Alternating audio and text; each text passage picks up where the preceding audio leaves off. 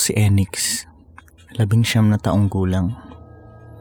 Hayain ninyong ibahagi ko sa inyo ang isang makapanindig balahibong karanasan. Nangyari ang mga bagay na ito nung ako ay labindalawang taong gulang pa lamang. Tandan-tanda ko pa ang bawat detalye hanggang ngayon.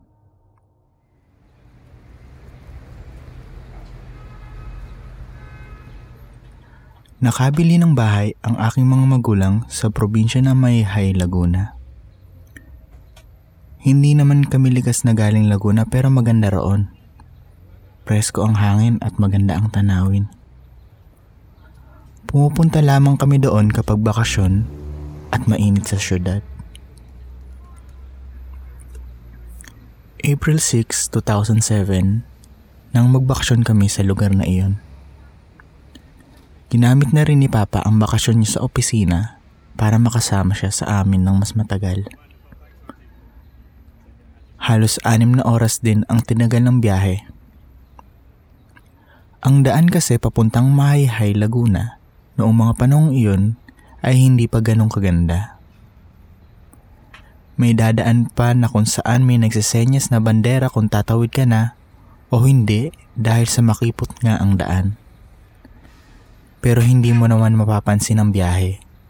Lalo na sa isang tulad ko na hindi ganun kadalas makakita ng magandang tanawin.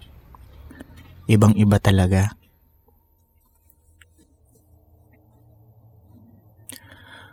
Pagdating namin sa bahay, ay agad nagpahinga si Papa. Halata mong napagod siya sa haba ng biyahe. Hindi naman ganun kalaki ang bahay na yon. Sapat lamang para sa isang mag-anak. May tatlong kwarto sa itaas na may maliliit na teres sa labas na nasasarduhan ng mga rehas na bakal. Walang fire exit? Napansin agad ni mama na walang fire exit sa taas. Medyo paranoid kasi ang aking mama sa mga bagay-bagay. Ang sala naman ay ilang di pa lamang ang layo sa dining area na kasunod ang dirty kitchen na katapat ang bathroom.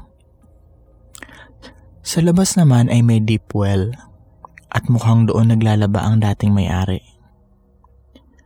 Mababa lamang daw ang pagkakabili ni Papa sa bahay. Parang nagmamadali na raw makaalis ang may-ari at kailangan-kailangan ng pera. Unang araw pa lamang namin sa bahay na magsimula naming maramdaman na may kakaiba sa bahay na tinitirhan namin. Simple lamang ang araw na iyon Medyo nakakabagot dahil wala kang ibang mapagkaabalahan. Naupo ako sa sofa at binuksan ko ang TV. Ngunit malabo lahat ng reception ng channel. Wala pa palang antena o cable ang bahay. Wala rin naman desktop sa loob ng bahay ng mga panahong iyon para makapaglaro man lamang. Maya-maya pa ay may narinig akong malakas na kalabog na sinundan ng nakakabing hiyaw ng isang babae.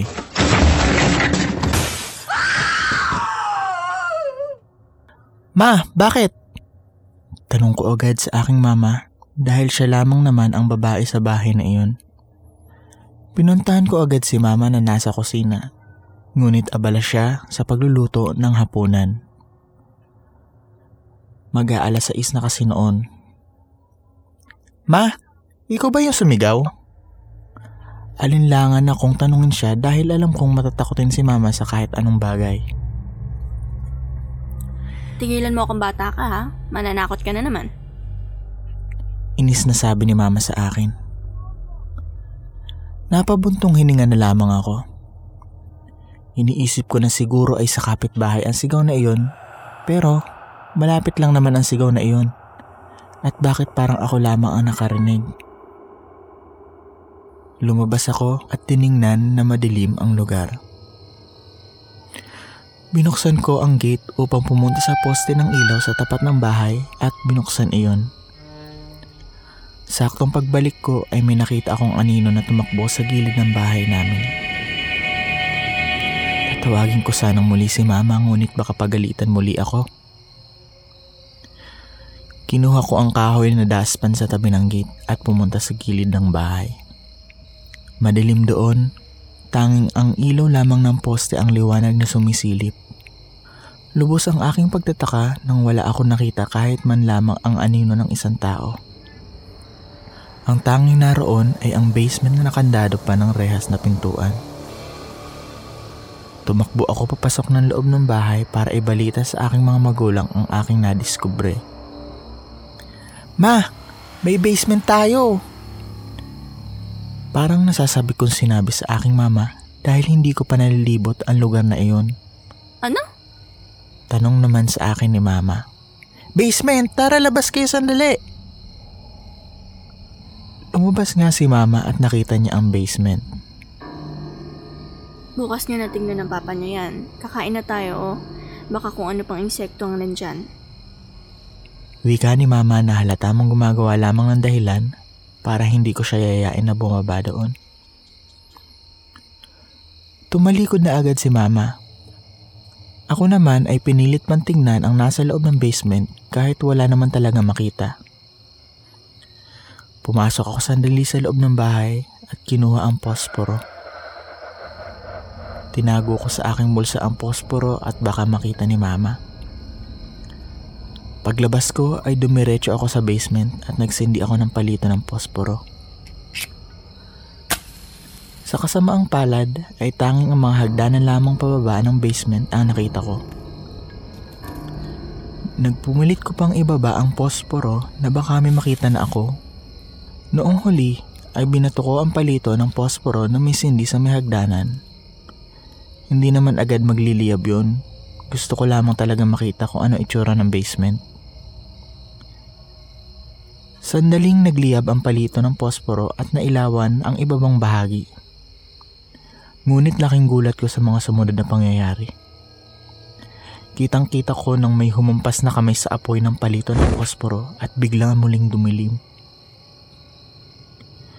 Hindi ako maaari magkamali. May tao sa basement. Kahit na maikling panahon lamang iyon ay kitang kita ko ang kamay na humampas apoy ng posporo. Dali-dali akong tumakbo sa loob ng bahay Nandun na si Papa at Mama sa mesa at naghahanda ng hapunan. Bakit parang mamumutla kang bata ka?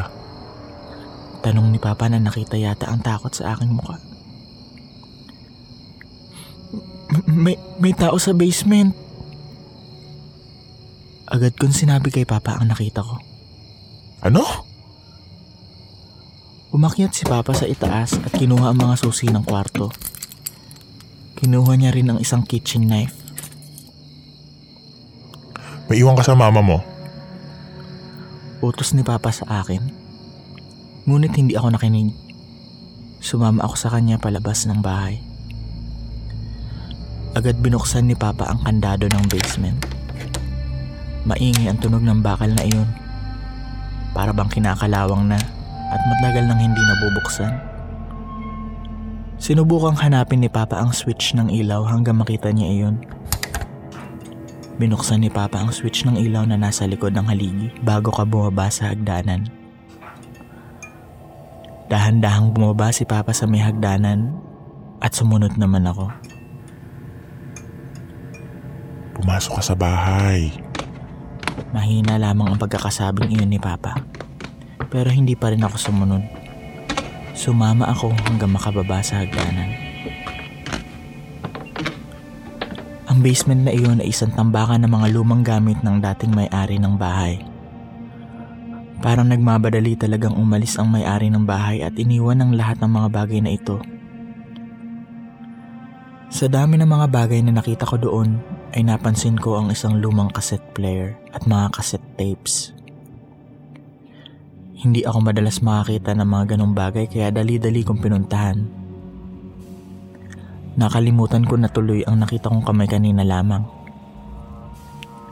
Na makita ako ni Papa na abala sa paghahalongkat ng mga gamit, ay tumigil na rin siya sa paghahanap ng tao sa loob ng basement. May nakita ka ba talaga o gusto mo lang pabuksan ng basement?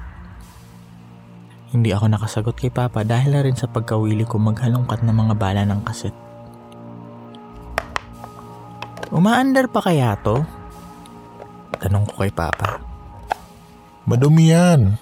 Bukas mo nakalikutin yan kapag nakalinis na tayo at kakain na.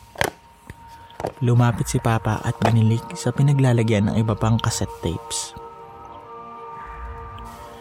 Iaakyat ko na lang sa kwarto. Hinintay kong bigyan ako ng permiso ni Papa ngunit tumanggi siya muli. Kinandado ng muli ni Papa ang basement at bumalik na kami sa bahay. Si Mama naman ay nasa sala at hinihintay kaming bumalik. May nakita ba kayo? Alalang tanong ni Mama. Lumang gamit. Ang daming lumang gamit. Baka may magustuhan ka pang gamit doon. Yung iba itapon na natin bukas. Sagot ni Papa. Matapos ang aming hapunan, ay agad na kaming natulog. Nakahiwalay ang aking kwarto ngunit dahil bago pa iyon, ay nakiusap akong makitulog sa kwarto nila Papa. Hirap kasi akong makatulog kapag nasa bagong lugar. Natatandaan ko pa noon na napuyat ako nang tumira ako sandali sa bahay nila Lolo. Namamahay daw ang tawag doon. Kinabukasan, matapos mag-agahan ay agad kong pinabuksan kay Papa ang basement. Pinakuha na lamang sa akin ni Papa ang cassette player at ang mga tapes at pinaakyat sa kwarto ko. Maglilinis daw kasi sila sa basement at makakagulo lang daw ako. Sa kwarto ay tines ko ang cassette player kung umaandar pa ito. Buti na lamang ay maayos pa iyon. Sinubukan kong magpatugtog ng isang cassette tape. Bala iyon ng hindi ko kilalang banda. Maingay ang tugtog na halos hindi mo maintindihan ang lyrics ng kanta. Naalala ko ang mga palabas sa TV tungkol sa mga hardcore bands na may message kapag na-backmask. Bumaba ako para kunin ang kutsilyo at matanggal ang screw ng cassette tape ng isang hardcore band. Nagmadali akong tinanggal ang tornilyo at binuksan ang cassette tape. Nag-aalala ako na baka makita pa ni mama na ginagawa ko iyon at sigurado magagalit siya. Binaliktad ko ang parang tape sa loob at binalik sa dating pagkakaayos pati na rin ang screw. Ikinasa ko iyon sa cassette player at pinatugtog. Wala ka namang maiintindihan sa mga sinasabi. Parang isang alien na kinakain ng salita o isang nalulunod na tao. Papatayin ko na sana ang kaset nang biglang may narinig ako nagsalitang mahinang boses. Boses ng isang babae. Tulungan mo ko. Napahinto ako sa narinig ko. Kinilabutan ako na parang may malamig na hangin ang dumadaloy sa aking batok. Mahina iyon pero malinaw ang pagkakaintindi ko.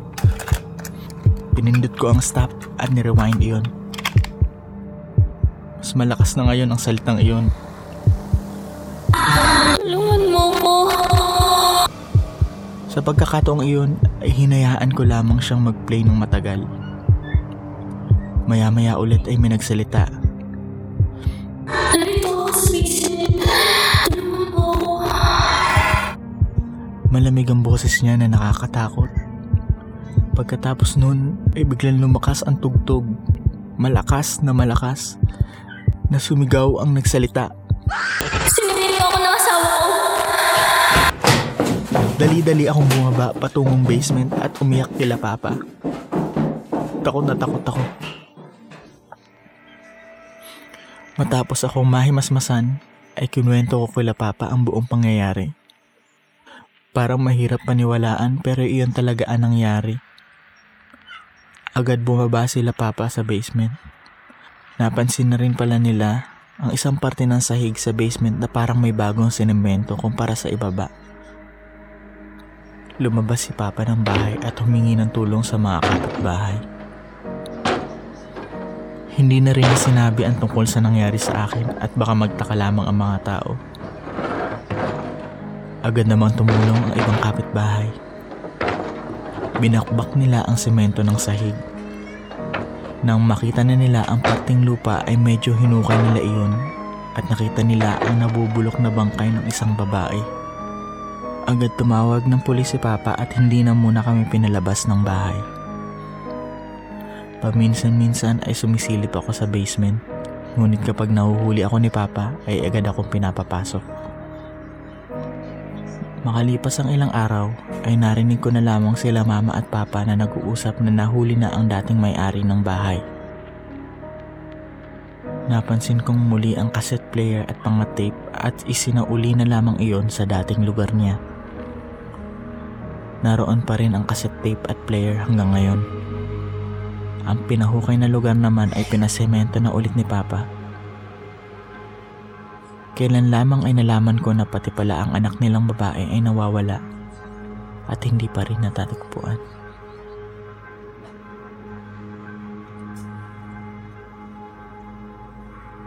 Ang istoryang inyong narinig ay galing kay Domino Tricks.